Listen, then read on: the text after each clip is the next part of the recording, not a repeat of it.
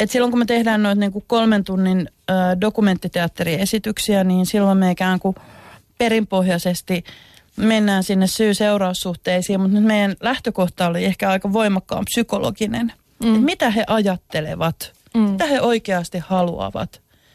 Ja vastausta ei tullut. Niin ne haasteeltat vaikuttaa aika tuskastuneelta teidän läsnäolonsa, tekevät sen hyvin selväksi.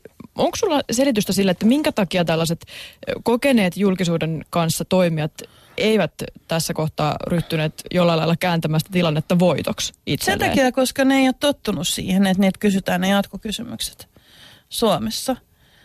Mm, et, et mun ja Jari Hanskan työparini toimittajan, meidän esikuvat on ehkä sitten jossain Iso-Britanniassa tai Manner-Euroopassa tai vaikkapa Yhdysvalloissa, jossa on ihan normaalia, että, että se, se taho, jota haastatellaan, jolla on paljon valtaa, ei itse päätä, milloin se haastattelu loppuu. Tai ikään kuin mikä on se hetki, jolloin, jolloin niin kun ne kysymykset alkaa vaikuttaa liian typeriltä että haastattelu loppuu siinä vaiheessa, kun ne asiat on selvitetty